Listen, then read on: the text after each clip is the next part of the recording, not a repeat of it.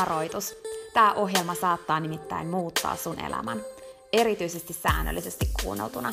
Tämän ohjelman tarkoitus on laittaa sut ajattelemaan sun elämää, elämään sun oman näköistä elämää, olemaan piittaamatta siitä, mitä muut ajattelee, uskaltamaan sanomaan ei asioille, jotka ei edistä sun unelmaa tai tee sulle muuten hyvää. Tämä ohjelma on sua varten. Mun nimi on Peppina Meronen ja tää on Dream Talk.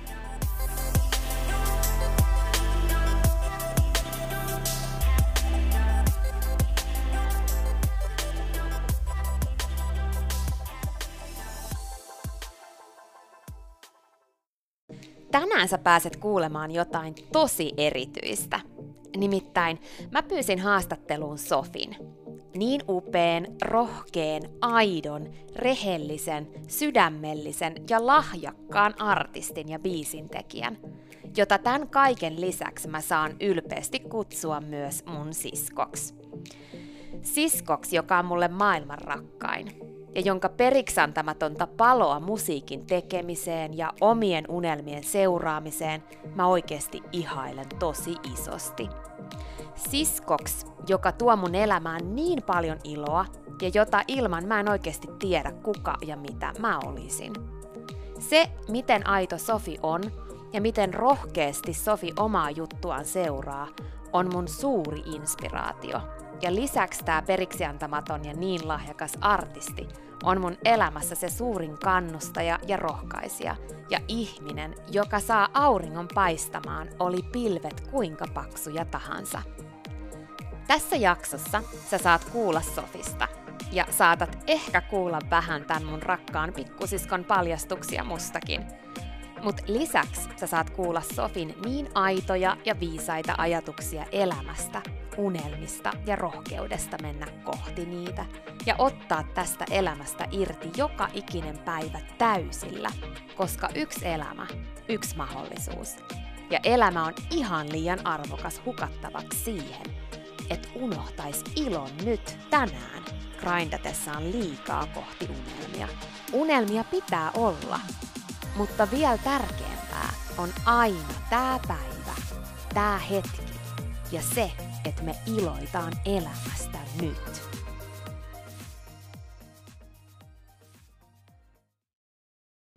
Tervetuloa Dream Talk podcastiin, Sofi. Kiitos. Ihanaa, kun sä tulit tänne. Munkin mielestä. Mä oon odottanut tätä päivää tosi paljon ja jotenkin mua niin kuin vähän jännittää jopa, että mitäköhän tästä tulee. Mitä sä veikkaat? Öm, mä veikkaan, että tästä tulee kiinnostavaa. Hei, kerro vähän, kuka on Sofi Merone? Täällä on varmaan porukkaa, joista kaikki ei ihan tiedä, kuka sä oot ja mitä sä duunailet. Jep. Öm, mä oon artisti ja biisintekijä, ja mulla on soloprojekti Sofi Merone, eli yksi Anna leikattu sieltä lopusta pois. Ja tulee uutta musaa tällä hetkellä, ja sitten mulla on myös bändi Feels with Caps ollut jo kymmenisen vuotta pystyssä. Pumppu. Meiltäkin tulee kohta toka levy. Ja sitten biisintekijänä välillä teen myös muille artisteille biisejä. Ja sit mä oon Peppina Merosen sisko tietenkin myös. No miltä se tuntuu? Ai olla sun sisko? Mm. No, se on suuri etuoikeus. Kiitos samoin. Mä oon saanut sulta tosi paljon kannustusta ja ohjausta mun elämässä. Ja en tiedä, missä olisin ilman sitä. Mä oon myös sulta saanut niin paljon tukea, että mä en tietäisi, missä mä olisin ilman sitä. Ai jaa. Hei, No, tota niin, miten tää musahomma? jep. Niin onko se ollut sulla niinku ihan pienestä asti vai onko se syntynyt sulle yhtäkkiä niinku elämän varrella? No kyllä varmaan pienestä asti niin kuin osoitti kiinnostusta musiikkiin, kun menin pianolla porilaisten marssia soittamaan joskus neljävuotiaana ja sitten äiti laittoi pianotunneille. Mutta biiseihin ja biisin kirjoittamiseen, niin se kiinnostus lähti. Tai siis joskus 12-vuotiaana mä tein mun ekan biisin, 12 tai 13. Ehkä se oli silleen, että teininä tuli kaikki isoja tunteita, niin sit se tuntui hyvältä kanavalta lähteä purkaan niitä. Mutta sitten myös, kun on löytänyt oikeita ihmisiä ympärille, niin sit musta tuntuu, että se on niinku inspiroinut kaikista eniten. Että vaikka silloin, kun löytyi tämä mun Feels with Caps yhtyen, niin sitten mä rupesin kirjoittaa paljon enemmän. Niin, ei se ehkä niinku yksin ole niin inspiroivaa ollut mulle. Mm. Tai No. en mä tiedä, toi ehkä kuulosti vähän oudolta, koska kyllä mä kirjoitan yksinkin, mutta ehkä niinku se, että et on ne oikeat tyypit ympärillä, jotka niinku tukee ja joilta saa myös inspiraatioon, niin se niinku saa sen homman silleen kukoistamaan. Mm. Miten noin niin kuin yleensä elämässä sä ajattelet ihmisistä ympärillä? Öö, no kyllähän sen niinku tuntee, että minkälainen energia ihmisistä tulee. Joistain tulee tosi hyvä energia ja hyvä boosti, ja sitten jotkut saattaa olla vähän semmosia, että niistä ei tule. Mm. Mites tällainen, niin kuin, jos puhutaan inspiraatiosta musiikkiin, niin inspiraatiosta musiikkiin sä sanoit äsken, että kun löytyi oikeat tyypit, joiden kanssa tehdä sitä musaa, eli tämä Feels, mikä on ihan, tai Feels with Caps, Mm. mikä on ihan mahtava. Mä oon ollut keikoilla tosi paljon ja suosittelen tosi moni, niin kuin oikeasti, jos ei ole kuunnellut, niin kannattaa mennä kuuntelemaan. Huikeeta musiikkia. Kiitos. Niin, niin se, että entäs sitten luuleksä, että ihmiset ylipäätänsäkin sun elämässä ja sun ympärillä, eli ne, kenen kanssa sä hengaat ja vietät aikaa, niin onko niillä vaikutusta sun inspiraatioon musiikissa tai ylipäätänsäkin elämässä? Sulla on niin erikoisia kysymyksiä niin kuin musiik- musiikkiin liittyen, niin tämä on kiinnostavaa. Öö, ihmisten vaikutus inspiraatioon. No ehkä se on joku semmoinen, että, että biisit usein syntyy ja inspiroituu niin kuin isoista fiiliksistä, niin sitten jos ihmiset aiheuttaa isoja fiiliksiä, niin sittenhän ne niin kuin inspiroi, mutta kyllä ne voi olla myös niin kuin vaikeita tunteita. Mm. Et ehkä, niin, en mä tiedä, kaikki semmoiset aidot tunteet, aidot isot tunteet inspiroi. Niin, että kyseessä ei ole pelkästään niin kuin se haippi ja hyvä fiilis, mistä yleensä voi saada innostusta ja inspiroida ympäriltä, ympäriltä olevilta ihmisiltä, vaan myöskin se, että kaikki tällaiset muut vahvat tunteet, mitä ihmiset ympärillä voi herättää, niin toimii inspiraationa sun musiikkiin. Joo, ehkä se inspiraatio niin kuin siihen biisin kirjoitukseen ja siihen luovaan työhön, niin se voi tulla just vähän tolleen kaikkialta. Mutta sitten se inspiraatio siihen niin kuin asioiden eteenpäin viemiseen ja toteuttamiseen, niin siihen tarvii niinku semmoisia niinku kannustavia ja positiivisia ja hyvän energian tyyppejä, että saa asioita aikaiseksi. Mm. No, miten tämä musajuttu sitten, onko se muuttunut sulla niin kuin tämän matkan varrella paljon, että millaista musaa sä niin kuin teet ja mistä se syntyy? Öm, no mä oon tehnyt tosi paljon sydänsuruaiheisia biisejä ja semmoisista rakkauden haasteista ja muusta. Ja sen takia esim. kun mä soitin mun ekan ö, EPn demoi sulle, niin sä olit silleen, että en mä pysty kuuntelemaan tätä. Ja mä tiedän, että sun mielestä muutenkin maailmassa on, sun on vaikea löytää sellaista musaa, mitä sä haluaisit kuunnella, kun kaik- kaikki on niin sun mielestä niin kuin, tota, öö, negatiivisista aiheista, mutta öö, onko se muuttunut? Niin, no siis varmaan on aika tyypillistä myös, että kun elää läpi kaksi, kaksikypäs vuodet, niin sit opettelee niin kaikkia asioita ja on paljon uusia kokemuksia myös niin rakkauteen liittyen, niin ehkä se oli aika luontevaakin sit kirjoittaa aina siitä. Mutta nyt musta tuntuu, että mä oon niinku siirtymässä vähän jonkin toiseen vaiheeseen. Ensinnäkin mä oon niinku rakastunut ja mulla on semmoinen tasapainoinen ja hyvä fiilis ja mä oon onnellinen. Niin sit ei tässä niinku kauheasti nyt mitään sydänsurubiisejä sit ole välttämättä tulossa, niin katsotaan mitä tulee seuraavaksi. Tosi mielenkiintoista. Mitä mieltä sä oot siitä, niin kuin että, että tavallaan vaihtaa omaa mielipidettä tai vaihtaa omaa suuntausta tai vaihtaa niin kuin sitä tyyliä, miten tekee. Olkoon kyseessä sitten just, että kun täällähän on paljon kuulijoina nyt esimerkiksi ihmisiä, jotka unelmoi mitä erilaisemmista asioista, Mm. niin tavallaan sit kun sulla on se sun polku ja yhtäkkiä saatkin silleen, että tälleen tekeminen ei enää mun juttu tai näin, että se voi olla niinku ihan jotain vastakkaista, niin miten uskaltaa lähteä sitten ihan uudenlaiseen suuntaan? No musta on niinku tosi tärkeää seurata sitä fiilistä, että mikä tuntuu oikealta ja innostavalta. Ja sitten välillähän sen tuntee niinku kehossa ennen kuin tajuu sen mielessään. Niin sitä on ehkä oppinut jotenkin kuuntelee vähän enemmän, mitä vanhemmaksi tulee. Niin, no mulle se on silleen, että et esimerkiksi niin kun, en mä niin kun nyt keväällä ole vaikka hirveästi kirjoittanut biisejä, koska muuta kuin jotain niin kuin pieniä ideoita silloin tällöin, kun musta on just tuntunut vähän siltä, että mä tarviin aikaa sen tutkimiseen, että mikä se on sitten se seuraava juttu. Että ei se aina tuu niin kuin heti ja itsestään. Niin semmonen, että jos on niin kuin semmoinen fiilis, että okei, okay, mun täytyy niin kuin kehittää nyt joku uusi suunta, koska tämä vanha ei enää tunnu siltä, mitä mä haluan tehdä, niin sitten se, mikä vaatii ehkä rohkeutta, on, että uskaltaa ottaa aikaa sille sen uuden suunnan löytymiselle. Että sitä ei voi vaan niin kuin aina sillä päättää, tai että alkaa vaan tekee, vaan saattaa tarvii paljonkin niin kuin tyhjää tilaa, että et se tulee sieltä. Hmm. Niin, että ei niin kuin pinnistämällä synny. Jep. Ja sitten myös se, että one life, one opportunity, niin sitten ei kannata niin kuin, käyttää sitä siihen, että hies yrittää pitää yllä jotain samaa juttua, kun on kerran valinnut sen, että kannattaa niin kuin, tutkia kaikki mahdolliset vaiheet, mitä kiinnostaa. Mm. Luulet sä, että kuitenkin vaikka nämä vaiheet muuttuu, niin luulet sä, että musa tulee aina olemaan sun juttu, vai oot sä avoin sille, että sekin saattaa muuttua? Oon mä avoin sille, mutta kyllähän se aika epätodennäköiseltä tuntuu, että musiikki jäisi pois. Hmm.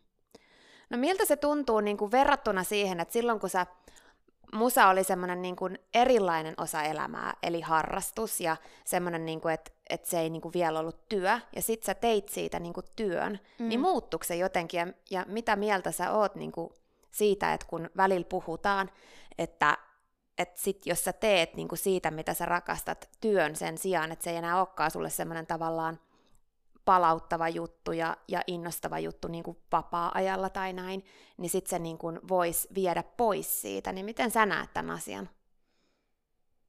No toikin ehkä liittyy vähän siihen tyhjän tilan juttuun, että kun aikanaanhan just vaikka mitä mäkin sanoin, että kun mä aloin tekemään biisejä, niin se oli semmoinen niin kuin purkautumiskeino ja just, että mitä elämässä tapahtuu, niin sitten niin vapaa-ajalla tiristää ne niihin biiseihin. Niin sitten kun sitä alkaa tekemään ammattimaisesti, niin sitten se helposti kääntyy silleen, että se ei olekaan niinku yhtään semmoinen vapaa-ajan ja semmoinen niinku rento juttu, niin sitten ehkä se, että tekee sille aikaa. Tai musan tekemisessä musta on tosi tärkeää semmoinen niinku leikki ja uteliaisuus, niin sit jos koko ajan tekisi silleen kauhean suunnitelmallisesti ja aikataulutetusti, niin se, on, se voi niinku viedä pois siitä rakkaudesta musiikkiin. Onko sulla sellaisesta henkilökohtaista kokemusta? Joo. Kerro siitä. Mm. No ainakin kun me julkaistiin mun bändin kanssa, eli Feels with Capsin kanssa meidän eka levy, niin sit me julkaistiin se täysin itsenäisesti. Ja sitten mä olin niin kuin päävastuussa silloin kaikesta asiain hoitamisesta, niin sit tosi paljon niin kuin piti tehdä ja opetella kaikkea, mikä oli ihan muuta kuin sitä biisin kirjoitusta. Et siihen mennessä se oli ollut vaan silleen, että ihanaa, me tehdään musaa ja ne on niin hyviä biisejä, ja jes, nyt ne on valmiina. Niin sit kaikki, että pitää, vaikka niin kuin sekin on kivaa, mutta että pitää etsiä jotkut musavideon tekijät ja että mitä jakelijaa me käytetään ja mailata ihmisille ja promota näitä biisejä ja kaikkea, niin sitten se niinku otti isomman roolin siitä tekemisestä, niin sit jos se menee niinku epätasapainoon, niin se voi tuntua pahalta. Ja, mutta totta kai sitäkin niinku vaaditaan, että et jos sulle on tärkeää niinku edistää sit, et, sitä sun juttua ja saada sille näkyvyyttä, niin kyllähän totakin pitää tehdä, mutta ehkä että ne kulkee jotenkin silleen rinnakkain, ettei toinen pelkästään ota liian isoa roolia. Ja sitten myös ihmiset, että esim. Niin biisin kirjoitusta, jos tehdään muille artisteille, niin sitten saattaa usein olla sellaisia tilanteita, että, että sä oot vaikka kahden ihan ennestään tuntemat, tuntemattoman tyyppien, ketä et tunne ennestään. Kanssa niin kuin tekemässä biisiä, ja sitten eihän siinä aina niin kuin kemiat vaikka kohtaa, niin sit sekin voi olla joskus niin kuin vaikeaa, jos joku haluaa tehdä semmoisista ihan eri lähtökohdista kuin itse. Niin sitten jos vaikka tekisi tuommoisia sessioita tosi paljon, missä miss ihmisillä on ihan eri estetiikka ja lähtökohdat, niin sekin voi olla silleen, että harhautuu kauemmas siitä omasta. Eli olisiko semmoinen ehkä isoin ajatus, ainakin mistä mä saan kiinni, on, että luovuuden kannalta kaikista tärkeintä on antaa tilaa. Jep. Hmm. Tai pitää myös kiinni tilasta, koska si- siitä on helppo, niin helppo lipsua pois. Et etenkin jos asioita rupeaa tapahtuu, sitten on silleen, no niin mun pitää hoitaa tätä, mun pitää tehdä tätä, bla bla bla, mua pyydettiin tonne. Mm. Niin sitten tota, öö, että niinku pitää huolta siitä, että on aikaa vaan olla ja leikkiä ja tutkia.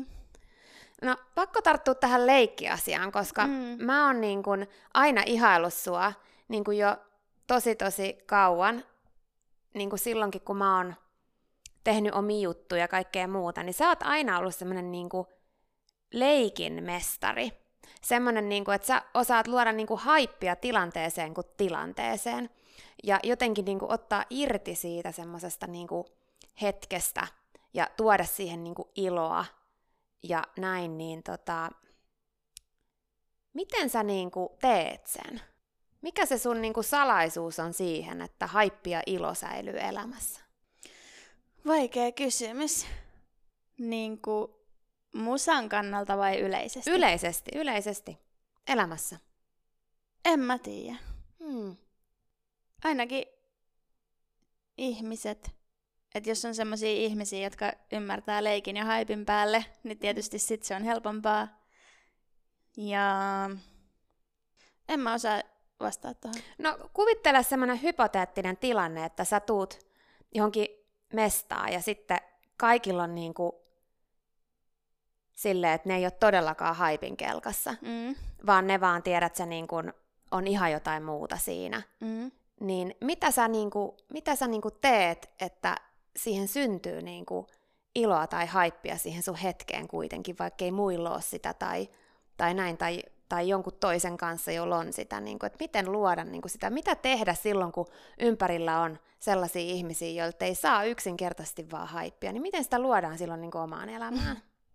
No ainakin kun me mun ystävän Jennän kanssa järjestetään jotain juhlia, niin aina niissä on tota ohjelmanumerona pientä visailua. Eli yleensä se on joku leikki tai öö, joku tehtävä tai muu.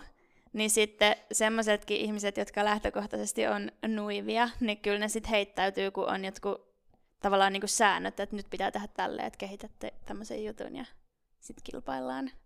Niin se on ainakin musta hyvä vinkki bileisiin. Hmm. Pientä visailua.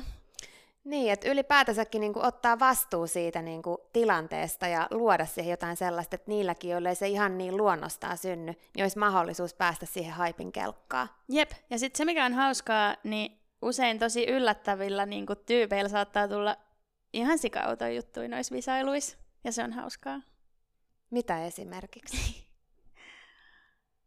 ähm, mä en nyt muista mitään yksittäistä tilannetta, mutta vaikka jotain semmoisia leikkejä, missä pitää niinku keksiä jotain tai vetää joku freestyle-juttu tai jotain, niin sitten semmoinen tyyppi, joka on istunut hiljaa nurkas koko illan, niin sitten yhtäkkiä se vetää jonkun ihan uskomattoman show. Mm. Varmaan ihan parasta. Jep mä kyllä muistan, että sun bileissä on aina ihan mahtava meininki ja siellä on aina just jotain leikkejä. Ja mun yksi suosikki on ehkä tota, se, kun piirretään niitä juttuja paperilapuille. Mulla on vieläkin sellaisia lappuja jäljellä, mistä tulee tosi hyvä mieli vielä jälkikäteenkin, kun niihin palaa. Niin haluaisit sä antaa tähän nyt meille kaikille jonkun sellaisen kivan idean siihen, että mitä voisi esimerkiksi niin kuin heittää siihen pöytään, tiedätkö, kun on vähän silleen niin kuin nuiva meininki, niin joku semmoinen niin kuin Sofin paras vinkki siihen tilanteeseen, mikä peli pistetään pystyyn? No, mä kyllä tykkään pantomiimista, niin sit jos olisi vaikka silleen, että nais vaikka sun syntymäpäiväjuhlat, niin sitten vaikka kaikkien vieraiden pitää kirjoittaa lapulle joku niin kuin, tapahtuma sun elämästä, sitten ne laitetaan johonkin pussiin, sitten sieltä pitää vetää ja esittää. Mm. Niin se voi vaikka olla jollain tietyllä teemalla. Joo, mä kyllä muistan näitä esityksiä kanssa tosi paljon. Hmm. Mm.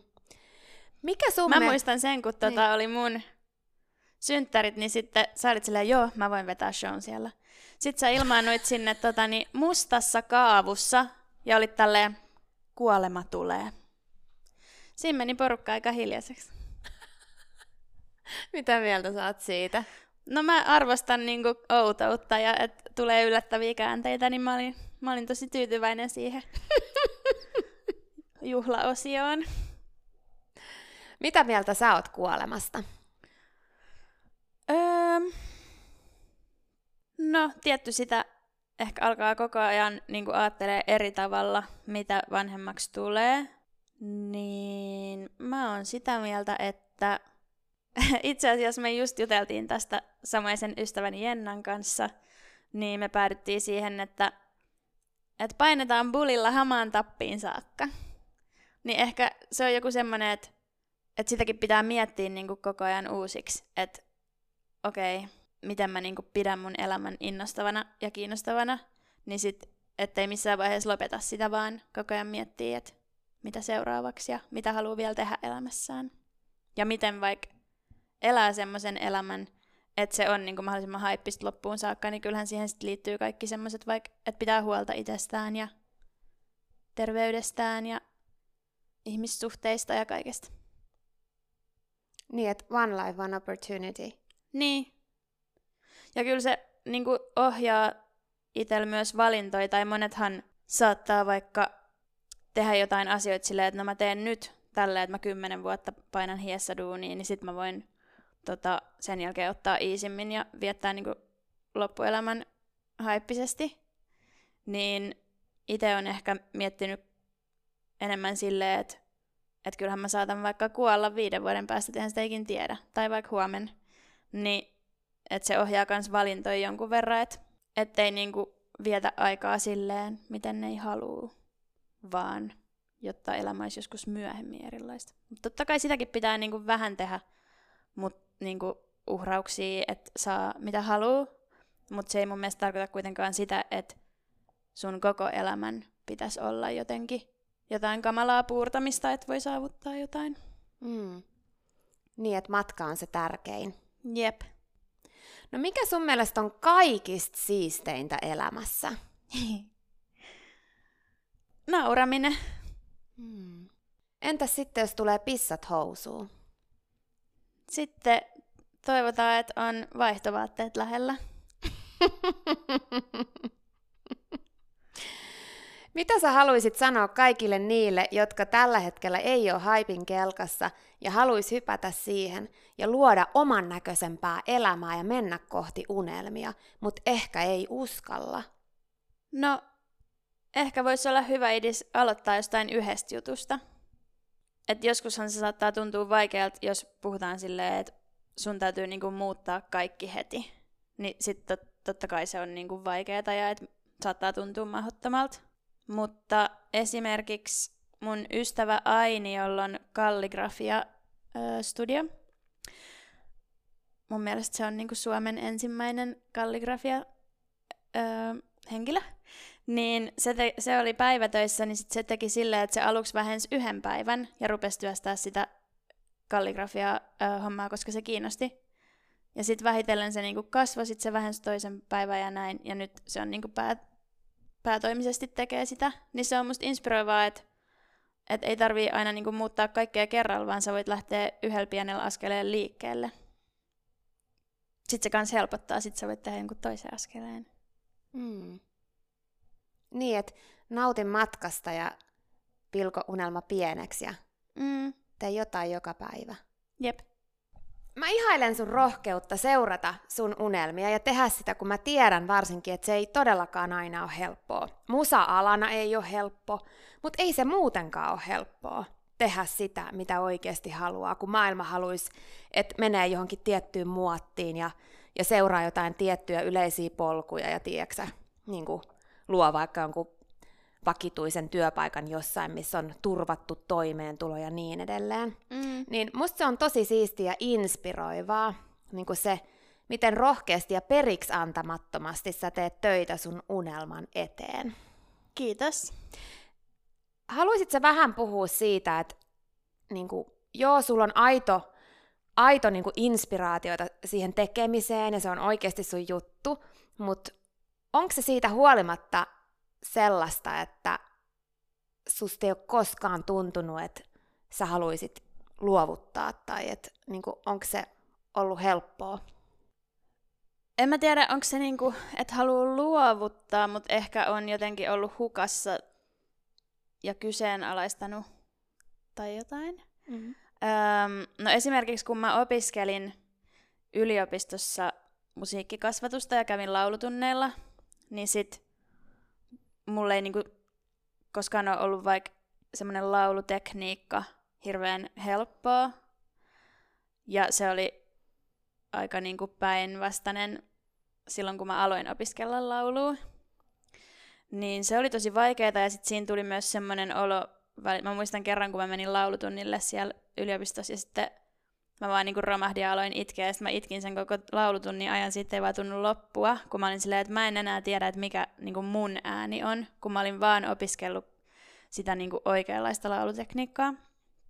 Mikä tietysti on hyvä asia, koska se, jos ei osaisi sitä yhtään, niin saattaisi olla vaikea niinku tehdä tätä työtä pitkään, mutta joo, sitten se oli silleen, että mulla oli semmoinen laulututkinto, niin mä sain siellä semmoista palautetta, mikä niinku itselle tuntuu aika murskaavalta, vaikka niinku just siitä mun laulutekniikasta, että se on niin alussa ja heikko, ja että pitäisi niinku tosi paljon nyt vaan treenata ihan perusjuttuja ja tälleen.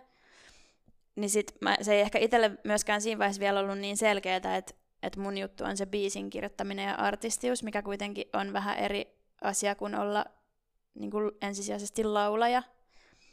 Niin sit sen jälkeen mä en laulanut varmaan ollenkaan vuoteen ja mä olin niin kuin vaihdossa ja puoli vuotta pelkästään reissussa, niin mä muistan, että mä silloin mietin, niin kuin, että meenkö mä edes takas sinne kouluun ja pitäisikö mun ehkä opiskella jotain ihan muuta. Ja... Mutta sitten se oli myös se vuosi sitä tyhjää aikaa, niin sitten se lopputulos oli se, että hei, mä rakastan kyllä biisejä ja että mä voin mennä takaisin tekemään tämän tutkinnonkin loppuun, mutta mun pitää tehdä se niin kuin omin ehdoin, että mä kun sieltä tulee kuitenkin niin paljon kaikkea informaatiota, että sun pitäisi tehdä näin ja sun pitää osata tämä ja sun pitäisi olla tällainen, niin eihän mun tarvii niinku ottaa sitä kaikkea itselleni, vaan aina tutkailla, että tuntuuko tämä mulle oikealta. Joo, mä niinku hyväksyn tämän ja opettelen tätä. Mutta sitten jos joku muu juttu on, että ei mua kiinnosta tämä yhtään, että tämä tuntuu niinku väärältä, niin sit sen voi vaan hoitaa silleen vähän vasemmalla kädellä. Niin tossa on ollut niinku opettelemista etenkin kun on vähän semmoinen pedantti ihminen. Ja sit, niin toi oli niinku silloin, kun mä olin vähän päälle kaksikypäinen, mutta ehkä semmoinen toinen vaikea oli, kun sit kun mä olin valmistunut, niin mä olin niinku tyyliin kolme päivää viikossa ravintolassa töissä ja sitten pari päivää opetin.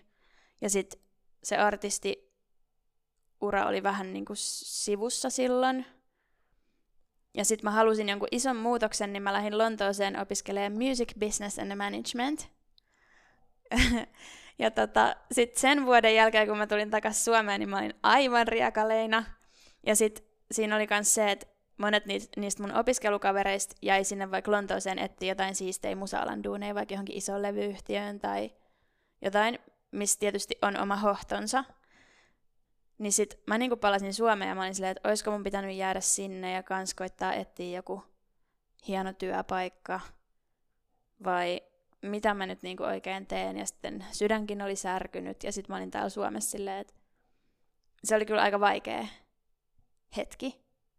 Niin sit silloinkin mä jotenkin mulla on jäänyt siitä mieleen vaan se, että mä niinku kävin joogatunneilla. Mä olin silleen, no tää nyt ainakin on niinku kiva, että aloitetaan tästä. Ja sitten sitten mä niinku myös meditoin. Silloin aloitin sen, sitä tekee enemmän kuin se rauhoitti niissä vaikeissa tuntemuksissa. Ja sitten mä koitin siihen meditaation loppuun aina tehdä sellaista, niinku, että mitä mä niinku haluaisin. Niin se tuntui aluksi tosi vaikealta. Mä silleen, että mä yritin niinku sanoa jotain, että öö, mä toivon tätä ja tätä. Mutta sitten siinä aina oli joku semmoinen pieni et, niinku hankaus, että ei tämä nyt ihan kuitenkaan tunnu täysin aidolta. Niin siinä niinku kesti aikaa, mutta sitten lopulta mä olin silleen, että mä haluan niinku tehdä biisejä, että se on se, mitä mä ainakin niinku rakastan ja mistä mä tykkään. Niin sit mä vaan aloin aina sen meditaation päätteeksi olla silleen, toivon lisää biisin kirjoitusmahdollisuuksia.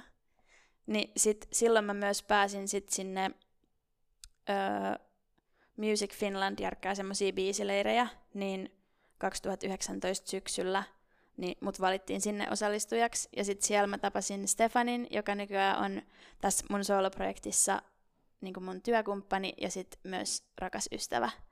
Niin se oli semmoinen merkittävä käännekohta kans. Se raskas aika ja sitten se, että kirkastui, että okei, biisin kirjoitus, että siitä mä ainakin haluan pitää kiinni, niin sitten kun siihen rupesi keskittyä ja oli rehellinen itselle, että mitä haluaa, niin sitten asioita rupesi vähitellen tapahtuu.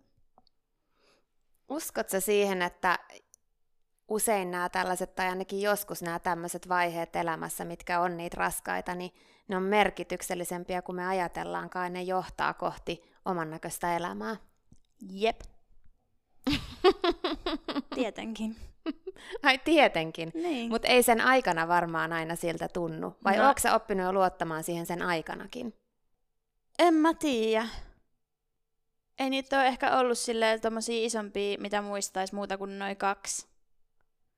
Niin katsotaan sitten, kun seuraavaksi tulee, että miltä se tuntuu.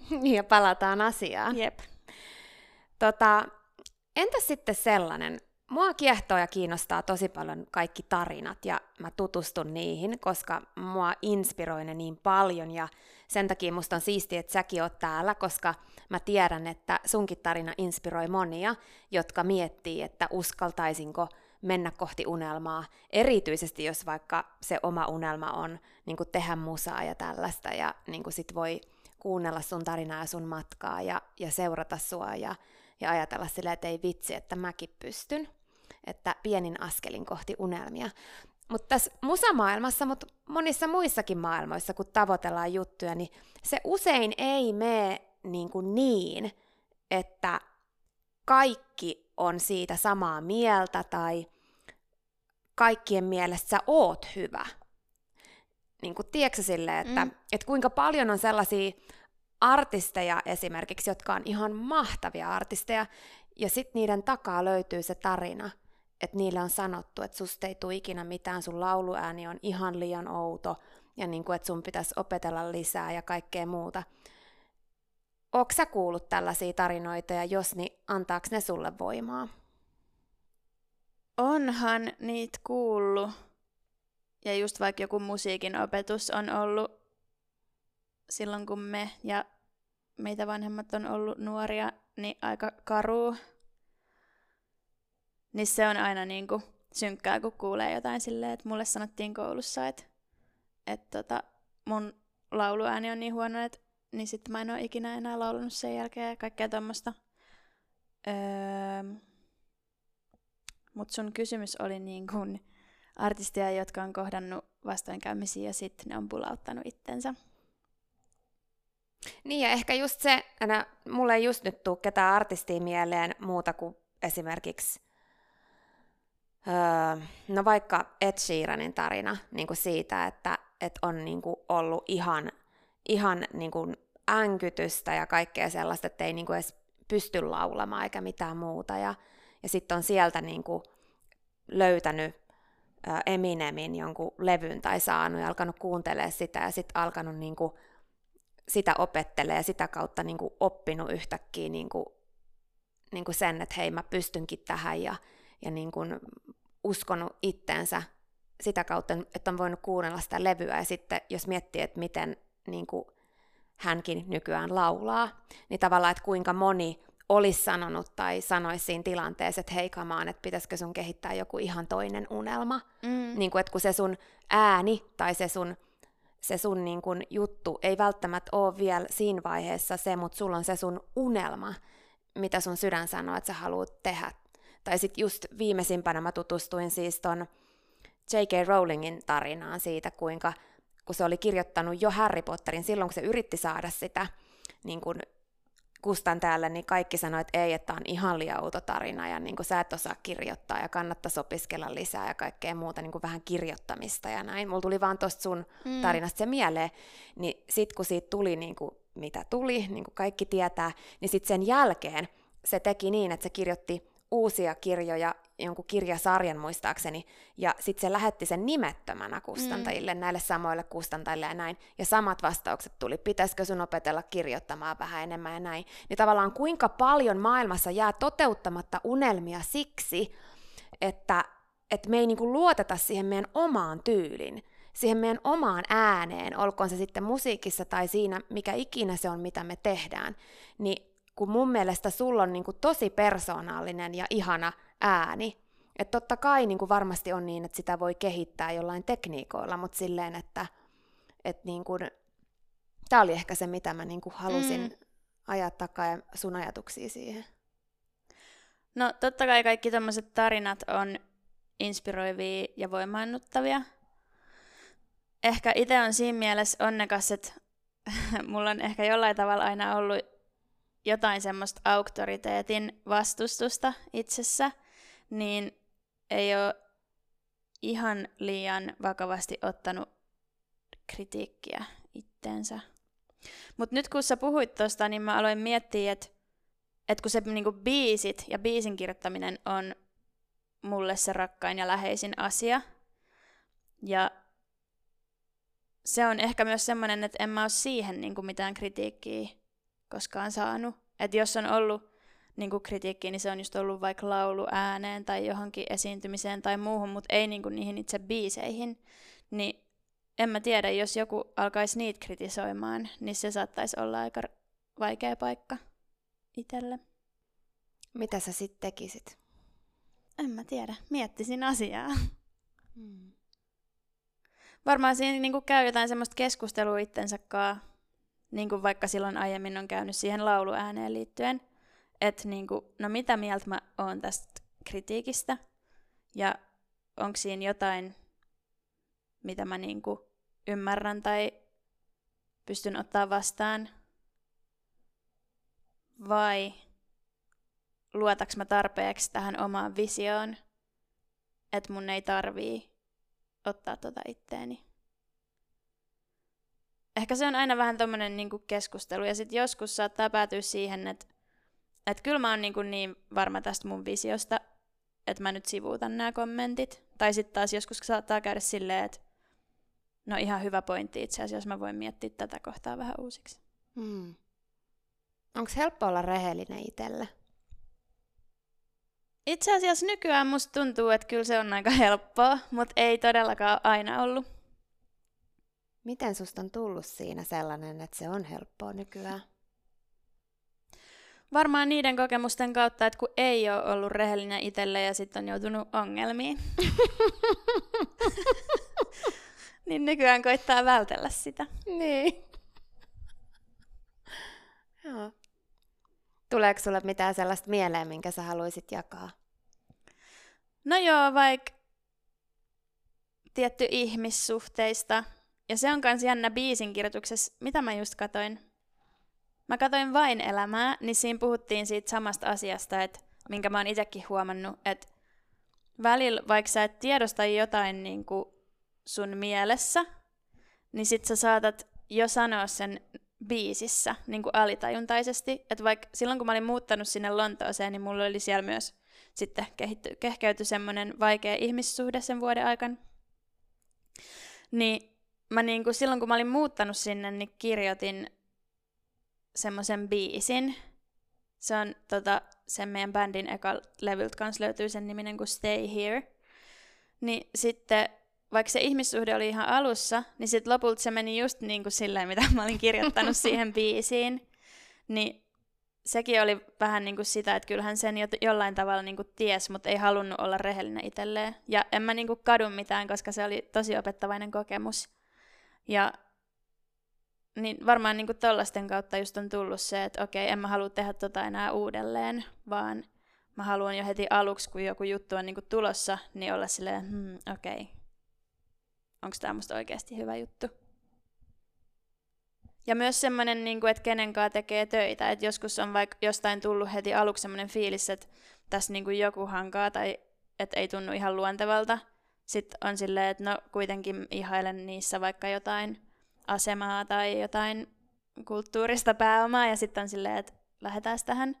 Niin sitten ei, ei sekään ole niin kuin koskaan hyvin päättynyt. Ja sitten kaikki nuo kokemukset on johtanut siihen, että, että haluaa vaan seurata sitä hyvää fiilistä aidosti ja rehellisesti. Mm. Mulla tulee niinku mieleen nyt kaksi asiaa. Toinen on intuitio. Mm. Niin uskot sä intuitioon tai että siitä on esimerkiksi kyse tossa? Joo. Mitä sun mielestä intuitio on? No ehkä se mun mielestä on just jotain alitajuntaista tietämistä. Hmm. Mutta onhan se aika siisti juttu, että jos esimerkiksi on just biisin kirjoittaja, mm. musantekijä, niin on yhteys tavallaan omaan intuitioon ennen kuin itse edes kuulee sitä. Jep. Sitähän voi tavallaan niin kuin ennustaa asioita. Mm. Ja kyllä sitä musta voi myös harjoitella, niin kuin, että vaikka ei haluaisi kirjoittaa biisejä, niin musta kaikki kirjoittaminen on tosi terveellistä. Niin sitten varmaan monet on myös kuullut semmoisesta asiasta kuin aamusivut, niin jos et ole ikinä kokeillut, niin mä suosittelen vahvasti kokeilemaan vaikka niinku viikon ajan tai vielä parempi kuukauden ajan, niin et heti kun on herännyt, niin menee suoraan niinku vihkon ja kynän ääreen ja kirjoittaa vaan kymmenen minsaa. Laittaa herätyskellon soimaan kymmenen minuutin kuluttua. Niin kuin ihan mitä vaan tulee mieleen. Tai sitten voi vaikka ottaa jonkun aiheen, sille lamppu, ja sitten vaan lähteä kirjoittaa, mitä lampusta tulee mieleen, ja antaa sen mennä, mihin se onkaan menossa. Niin myös joku biisin tekijä joskus sanoi semmoisessa kirjassa, mitä mä luin, mä en valitettavasti muista kuka, mutta että niinku sisäisellä kriitikolla kestää puoli tuntia pidempään herätä kuin sulla itselläsi fyysisesti. Niin mä oon kyllä huomannut sen silleen, että se ihan heti herättyä kirjoittaminen on semmoista vapaampaa ja se tuntuu vähän niin kuin, että se tulee jostain silleen suodattamattomana. Niin se tuntuu musta semmoiselta terveelliseltä tekemiseltä ja että se ehkä kehittää just tota yhteyttä, semmoista rehellistä yhteyttä niin kuin omaan alitajuntaan tai tietämykseen tai mitä ikinä se sitten onkaan. Kokeilkaa aamukirjoittamista. Hmm, tosi mielenkiintoista. Teet sä sen niinku heti, kun sä heräät niinku siinä sängyssä jo, että sä et niinku mitään tee, et pese hampaita, et juo vettä, et mitään, että sä niinku saman tien kynä käteen ja eteenpäin? No ei sängyssä, kun sit mä varmaan nukahtaisin, mutta mä niinku raahustan mun kirjoituspöydän ääreen. Hmm. Mutta joo, kaikki aamutoimet vasta sen jälkeen. Kun mitä nopeammin sen tekee, niin sitä vähemmän tulee sitä niinku välihälyä. Mä en tiedä, huomaat sä vaikka jossain luovassa tekemisessä semmoista, että että kun sille okei, okay, keksi joku idea, niin sitten se eka, mikä tu- sul tulee mieleen, niin usein sitten tulee semmoinen sisäinen ääni, että ei toi ollut tarpeeksi hyvä, että keksi joku toinen. Myös aina jossain, kun mä pidän jotain kursseja, niin se on usein ihmisille niin kuin vaikeaa sanoa oikeasti se, mikä tuli ekana mieleen. Että aina pitää niin kuin keksiä joku nokkelampi juttu tai muuta. Niin sitä musta just ei ole silloin aamuisin. Mm. Tuleeko sulle mieleen joku juttu, mitä sä oot esimerkiksi oivaltanut tai niin kuin, saanut tietoon siltä sun alitajuiselta viisaudelta, kun sä oot kirjoittanut sen? No mä oon ehkä käyttänyt sitä enemmän semmoiseen niin biisin kirjoitusnäkökulmalle, että mä saatan sitten selata niitä jälkikäteen ja etsiä sieltä jotain kiinnostavia lauseita tai muuta. Mutta ehkä siinä semmoista on huomannut, että jotain niin kuin muistoja ja juttuja saattaa tulla mieleen, mitä ei välttämättä muuten niin paljon mieti, niin sitten se on kivaakin niinku saada niitä talteen. Ja jotain semmoisia yksityiskohtia, niin se on, se on kivaa. Hmm. Entäs sitten, kun nykyään puhutaan paljon manifestoimisesta ja semmoisesta, niin kuin, että no miten, miten sen kukin käsittää, mutta mulla tuli vaan mieleen tosta, kun sä teit sitä sun meditointihommaa ja sitten sen jälkeen niin kuin sanoit ääneen niitä asioita, mitä sä haluut. Mm. Niin musta siinä ensinnäkin oli ihan mahtavaa se, että, että kun sä toistat itsellesi tai sanot sitä, mitä sä haluat, niin uskaltaa rehellisesti niin kuin tuntea se, että onko se oikeasti niin. Että niin kuin särähtääkö tässä joku niin kuin vastaan. niin sit kun löytää sen, mikä oikeasti tuntuu ihan omalta. Ja mun mielestä on ihana toi sun tarina muutenkin siihen, että tavallaan että joskus on niitä hetkiä, että on tosi vaikea löytää yhtään mitään, mikä tuntuu omalta ja kivalta. Niin sit kun sä sanoit sen, että menin joogaan, koska se oli nyt silleen, että no tämä nyt ainakin tuntuu kivalta. niin tavallaan mun mielestä elämän ja oman näköisen elämän ja unelmien salaisuus on nimenomaan se, että sä uskallat tehdä niin seurata sitä, mikä tuntuu kivalta, vaikka se välillä olisi sille, että tähän ei liity mitenkään vaikka siihen, mitä mä haluaisin edistää. Ja näin, niin halusin vaan sanoa siitä, niin kuin, että se niin. oli ihan mahtava juttu. Koska se kasvattaa sitä fiilistä, mm. mitä sä haluat. Niin kuin, että ei aina kaikkea tarvitse miettiä vain jonkun uran kannalta.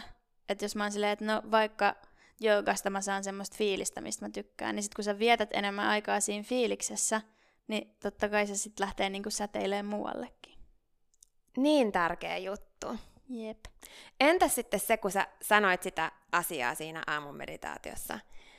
Sitä, Meditaatio kyllä yleensä iltaisin. Ah, okei. Okay. No, mutta kuitenkin siinä sun meditaatiohetkessä. niin uskot sä siihen, että sillä, mitä sä sanot siinä tai sanoit siinä, oli vaikutusta siihen, miten asiat meni?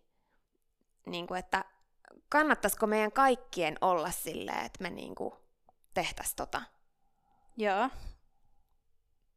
Uskon, koska tai mulle, niin kuin, että mikä on, mitä manifestaatio on, niin musta se on sitä, että se, mihin keskityt, lisääntyy.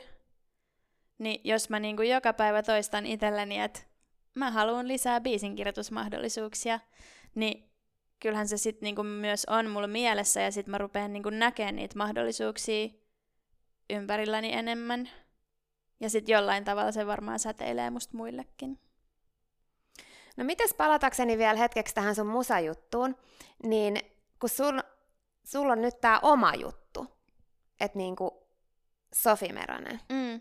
niin mistä sen, niin kun, mistä se syntyi ja miksi sä haluat tehdä sitä? No tyyliin kymmenen vuotta nyt on ollut se meidän yhtye Feels with Caps, joka on mulle tosi rakas. Öm, ja siitä muotoutui niinku semmoinen projekti, että ne on semmosia... Se tyyli on vähän semmoinen melankolisempi ja sitten tietynlainen. Meitä on kolme, niin kuin minä, jolla on ehkä semmoinen pop-biisin kirjoitustausta. Sitten Myky, joka on kosketinsoittaja jats-taustalla.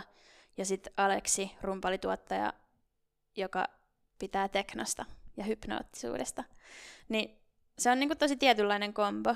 Ja sitten myös, koska Aleksilla ja Mykyllä on paljon muitakin projekteja, niin se eteneminen välillä saattaa olla niinku hitaampaa. Niin sitten siinä vaiheessa, kun mä olin just selkeyttänyt itselleni, että mä haluan kirjoittaa lisää biisejä, niin sitten mä rupesin etsiä muitakin mahdollisuuksia siihen kuin pelkästään meidän bändille. Niin sitten mä ehkä rupesin löytää myös biisinkirjoitukseen semmoisen erilaisen, että että musta tulee niinku muutakin ulos kuin vaan niitä melankolisia biisejä, niin sitten mä ajattelin, että siitä se, tai siitä se niinku idea varmaan syntyy, että mä voisin kehittää myös solo-projektin, jossa mä voin julkaista niinku erilaisia puolia itsestäni ja sitten edistää sitä just semmoisella tahdilla kuin mitä mä haluan. Ja sitten niin kuin tuossa mainitsin, niin kun mä tutustuin siihen Stefaniin, niin sitten se oli semmoinen vähän niin kuin lähtölaukaus sille, kun jälleen kerran en mä halunnut tehdä kuitenkaan kaikkea yksin, kun muilta myös oppii niin paljon. Niin sitten me yhdessä alettiin työstää sitä projektia ja Stefanilta on kanssa oppinut tosi paljon ja saanut apua myös ulkomusiikillisiin seikkoihin. Mitä erilaisia puolia Sofista sä niin haluat tuoda esiin? No varmaan tai joku on ehkä joskus sanonutkin, että yllättävää, että noi Feelsin biisit on noin niinku melankolisia, kun sä oot persoonana tommonen positiivinen tai iloinen tai mitä nyt ikinä sanoivatkaan, outo. Niin ne puolet on sit varmaan enemmän näkyvissä tässä Sofi Merone-projektissa. Tota, onko uusia puolia Sofista nimenomaan nyt esillä tässä uudessa biisissä? Joo. Öö, no varmaan se on aika tunnettu asia, että Suomessa ihmisiä usein kannustetaan tekemään suomenkielistä musiikkia ja se saa paljon radiosoittoa ja näin. Ja kyllä mä niinku sen tavallaan ymmärränkin, että halutaan pitää kiinni myös suomenkielisestä musasta. Mutta sitten mä oon kuitenkin aina halunnut tehdä musaa englanniksi. Varmaan johtuu myös siitä, että se niinku kieli ja sen oppiminen kiinnostaa. Ja sitten aina itse kuunnellut englanninkielistä musaa. Niin se tuntuu, että on jotenkin siinä maailmassa kasvanut. Öö, Mutta sitten mä jo jäänyt niinku miettiä sitä esimerkiksi kerran, kun mä olin Ausseissa ja sitten tein musaa yhden tyypin kanssa, oli silleen, että miksi niinku kaikki eurooppalaiset tekee englanniksi musaa, että miksi sä et vaikka tee sun omalla kielellä. Niin sit mä niinku kerroin nämä samat syyt, mutta on se jollain tavalla jäänyt mieleen. Ja sit viime vuosina on myös ruvennut tulee enemmän semmoista kauhean pitkä vastaus. Anna mennä Viime vuosina on ruvennut tulee enemmän myös sellaista musaa, missä sekoitellaan kahta kieltä, mutta ehkä se on ollut tämmöisiä isoja kieliä, niin kuin vaikka Espanja ja Englantia tälleen. Niin sitten mä niin mietin, että voisiko sen saman tehdä suomeksi. Niin mä oon sitä halunnut kokeilla tässä mun uudessa biisissä. Tässä on niinku eri osat eri kielellä, suomea ja englantia. Kuunnellaan se. Okei. Okay. Tässä siis Sofi Merosen uusi biisi, jonka nimi on Sydänsurun narkkari. Picking up the pieces over and over, I lost count. If there's a heartbreak rehab, then they should give me a discount.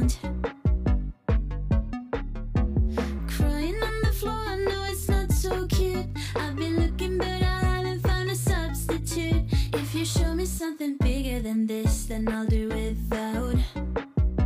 I promise I'll do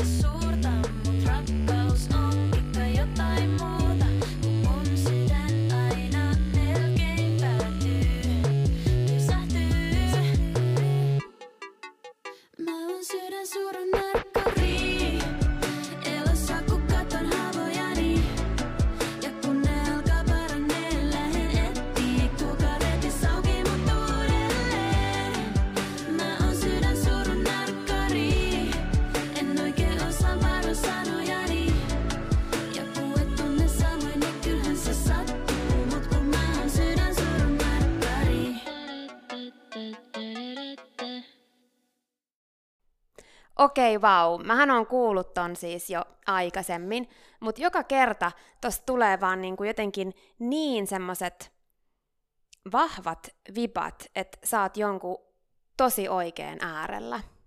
Ja niin kun sä tiedät, että Petteri ja minähän fanitetaan sua ihan sataprosenttisesti. Ja ollaan niinku, no Viveka tietty kans, me ollaan niinku varmaan, no en mä tiedä, kyllä mä oon kuullut, että sulla on todella suuria faneja niin kuin ympäri maailmaa, jotka lähettelee sulle viestejä, mutta, mutta mä kuitenkin haluan ottaa sen tittelin, että me ollaan suurimmat ja tullaan aina olemaan. Mutta sekin, että niin kuin Petteri oikeasti laulaa tota biisiä meillä himassa, Mm. se on niinku aivan fiiliksissä siitä. Et mun mielestä sä oot kyllä niin jonkun oikean äärellä. Miltä susta itsestäsi tuntuu nyt, kun tää on tullut ulos ja niin kun sä oot saanut varmaan jotain feedbackiakin siitä. Mitä mieltä sä oot kaikesta tästä nyt, että ollaanko nyt menossa ihan johonkin uuteen suuntaan? Joo. Kyllä, kyllä tämä tuntuu jonkunlaiselta käännekohdalta. Innolla jäämme odottamaan, mihin kaikkialle tämä johtaakaan. Jep. Hei, kerro vielä, mä haluan tähän loppuun esittää sulle vielä muutaman kysymyksen, mutta kerro vielä, mistä kaikkialta tätä biisiä voi nyt mennä sitten kuuntelemaan, kun tämän jälkeen oli silleen, että ei hitsi, mä haluan kuulla ton uudestaan ja uudestaan. Joo, löytyy striimauspalveluista, Spotifysta, YouTubesta. Löytyy semmonen stop motion musiikkivideo. Ja sit mulla on myös keikka 9. marraskuuta tuolla Helsingin Marski-hotellissa, niin sinne voi tulla kuuntelemaan livenäkin. Todellakin, mut löytää eturivistä. Nice. Hei, mä ajattelin, että nyt kun välillä sä jaat musta aina tuolla tonne nettiin semmoisia erikoisia juttuja ja, ja tota, niin kun kuvaat masalaa ja näin, niin nyt kun sulla on tässä mahdollisuus, niin onko sulla jotain sellaista, mitä sä haluaisit niin kertoa niin minusta tai jotenkin niin kuin meidän historiasta jonkun muiston tai jonkun semmoisen sun mielestä hauskan jutun, mikä ansaitsisi tulla kaikkien tietoisuuteen? En mä tiedä, miksi mulla tuli ekana mieleen, varmaan siksi, kun me ollaan puhuttu myös siitä mun Lontoon vuodesta täällä. Mutta kun sä tulit sinne käymään, niin mä just selitin sulle vähän niistä mun fiiliksistä, että et mitä mun niinku pitäisi tehdä ja mä en tiedä mitä mä haluaisin ja näin. Niin sit se oli musta kivaa, kun sä vastasit vaan silleen yksinkertaisesti, että no kokeilet jotain. Ensin kokeilet jotain, jos siitä ei tule hyvä fiilis, kokeilet jotain muuta. Häh, miten sä muuten voit tietää? Niin se oli musta niinku hyvä ohje. Mm. ei sitä aina oikeasti tiedä ennen kuin kokeilee. No se on kyllä just niin. Jep. Muistetaan kokeilla asioita.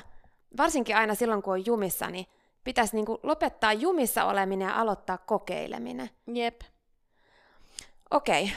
no sitten sä oot pitkään tehnyt sun omaa juttua ja täällä on kuulolla paljon ihmisiä, joilla on oma juttu tai ne haluaisi löytää oman jutun tai haluaisi löytää rohkeuden mennä kohti sitä. Niin mitkä ois sun sellaiset kolme ajatusta tai vinkkiä tai, tai niin kuin rohkaisuksi siihen, että uskaltaa mennä kohti omaa juttua, tai mikä on niin kuin sun mielestä tärkein, tärkeimmät jutut, kolme juttua, mitä sä haluaisit sanoa? No, varmaan, että miettii, että minkä tekeminen tuntuu innostavalta ja tuo iloa. Ja sitten joskushan se saattaa olla aika hukas, niin voi auttaa semmoinen ajatus, että miettii vaikka itseään lapsena, että mistä silloin tykkäs. Mulla tulee mieleen semmoinen tarina, kun Lontoossa siellä koulussa meillä kävi kerran puhuu yksi tyyppi. Ja se just kertoi semmoisesta vaiheesta, kun se oli ollut niinku hukassa ja mikä ei tuntunut kivalta, että mitä mä nyt alkaisin tekemään, niin se oli silleen, että mä mietin, että milloin mä oon niinku elämässäni ollut onnellisin. Niin silloin, kun mä pienenä mun veljen kanssa pelasin pleikkaria, niin sitten se oli silleen, että mä alan vaan nyt pelaa pleikkaa.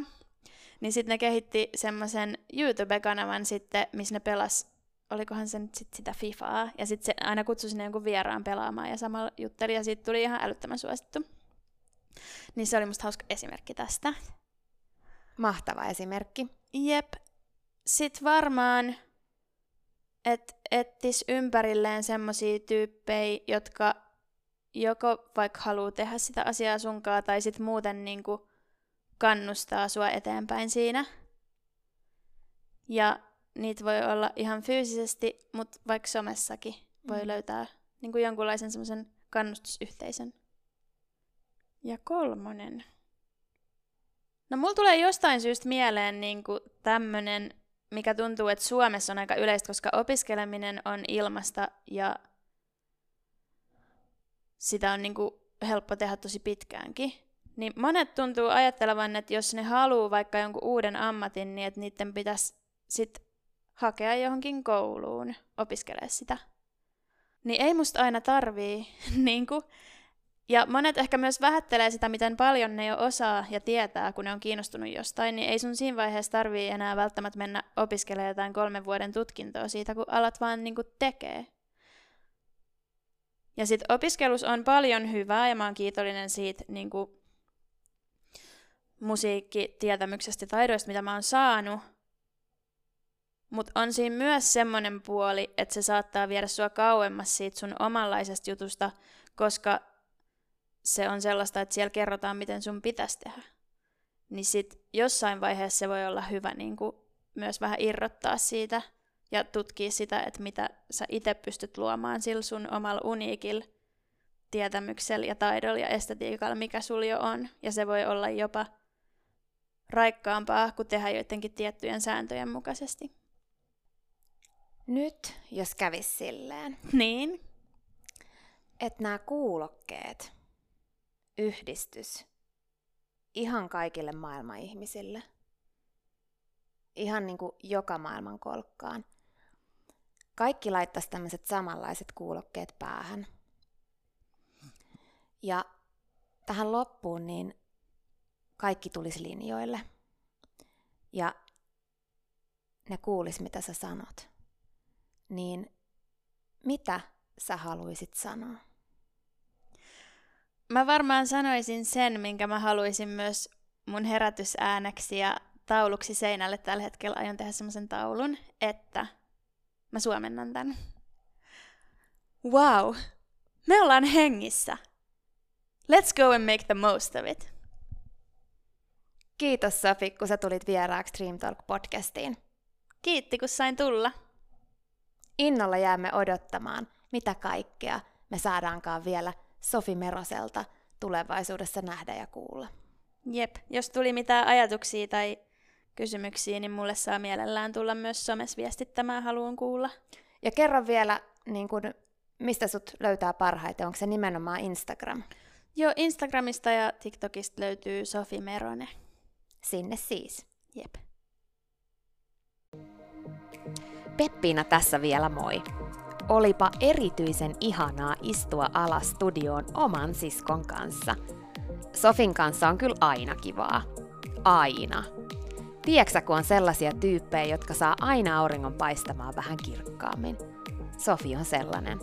Mä arvostan niin paljon Sofin asennetta, asennetta hetkiin ja niiden arvokkuuteen.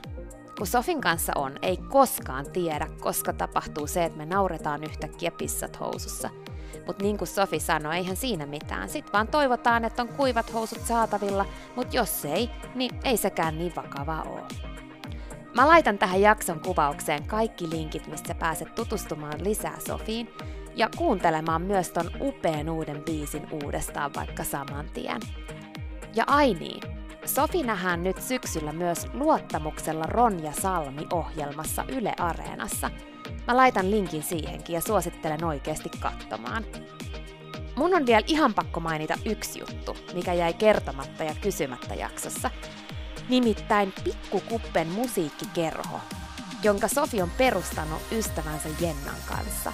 Nämä mimmit järjestää lapsille ihan mielettömiä biisi- ja musavideoleirejä ja tapahtumia. Ne oli myös esim. Flow-festareilla. Ja todella tekee sitä juttua sydämestään. Jos sulla on lapsia, tai vaikka kummilapsia, niin mä suosittelen, että sä käyt tutustumassa. Ja hei, Olis ihan parasta kuulla sun fiiliksiä tästä jaksosta. Laita viestiä Instassa tai tee julkaisu. Muista tägätä Dream Talk ja Sofi Merone. Niin me molemmat päästään myös lukemaan ja kommentoimaan sun julkaisua ja juttelemaan sun kanssa. Olis ihan mahtava kuulla susta. Ja hei, Olis mahtavaa myös, jos sä jakasit tämän jakson eteenpäin jollekin toiselle, joka voi saada tästä uskoa itteensä ja unelmiinsa ja inspiraatiota oman jutun seuraamiseen. Ai niin, ja hei vielä yksi juttu. Ehkä nähdään marraskuussa Sofin keikalla Marskissa. Tuu moikkaamaan Nihalataan.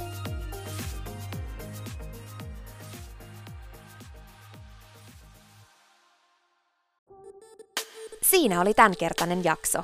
Kiitos, kun sä kuuntelit. Mä toivon niin paljon, että tämä jakso antoi sulle voimaa, hyvää energiaa, uskoa suhun ja sun unelmiin ja mahdollisuuksiin. Ja hei, jos sä tykkäsit, niin teethän palveluksen ja jaat tämän jakson eteenpäin tai koko tämän podcastin eteenpäin.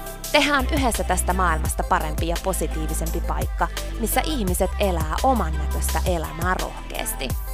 Ja jos sä teet julkaisun somessa, muista tägätä Dream Talk, niin mäkin näen sen ja pääsen lukemaan ja kommentoimaan sitä ja juttelemaan sun kanssa. Olis ihan mahtava tutustua suhun lisää. Sitten vielä yksi tosi tärkeä vikajuttu tähän loppuun, nimittäin please muista, että sä oot rohkeampi kuin sä uskotkaan, ja sua varten on olemassa vielä vaikka mitä ihanaa. Jokainen päivä, tänäänkin, on uusi mahdollisuus sua varten. Ja siihen asti, kun me kuullaan seuraavan kerran, niin muista, että sä oot kaikista tärkein. Ja se, että sä elät sun oman näköistä elämää, ei ole palvelus pelkästään sulle. Se on palvelus myös kaikille muille. Usko suhun, usko sun unelmiin.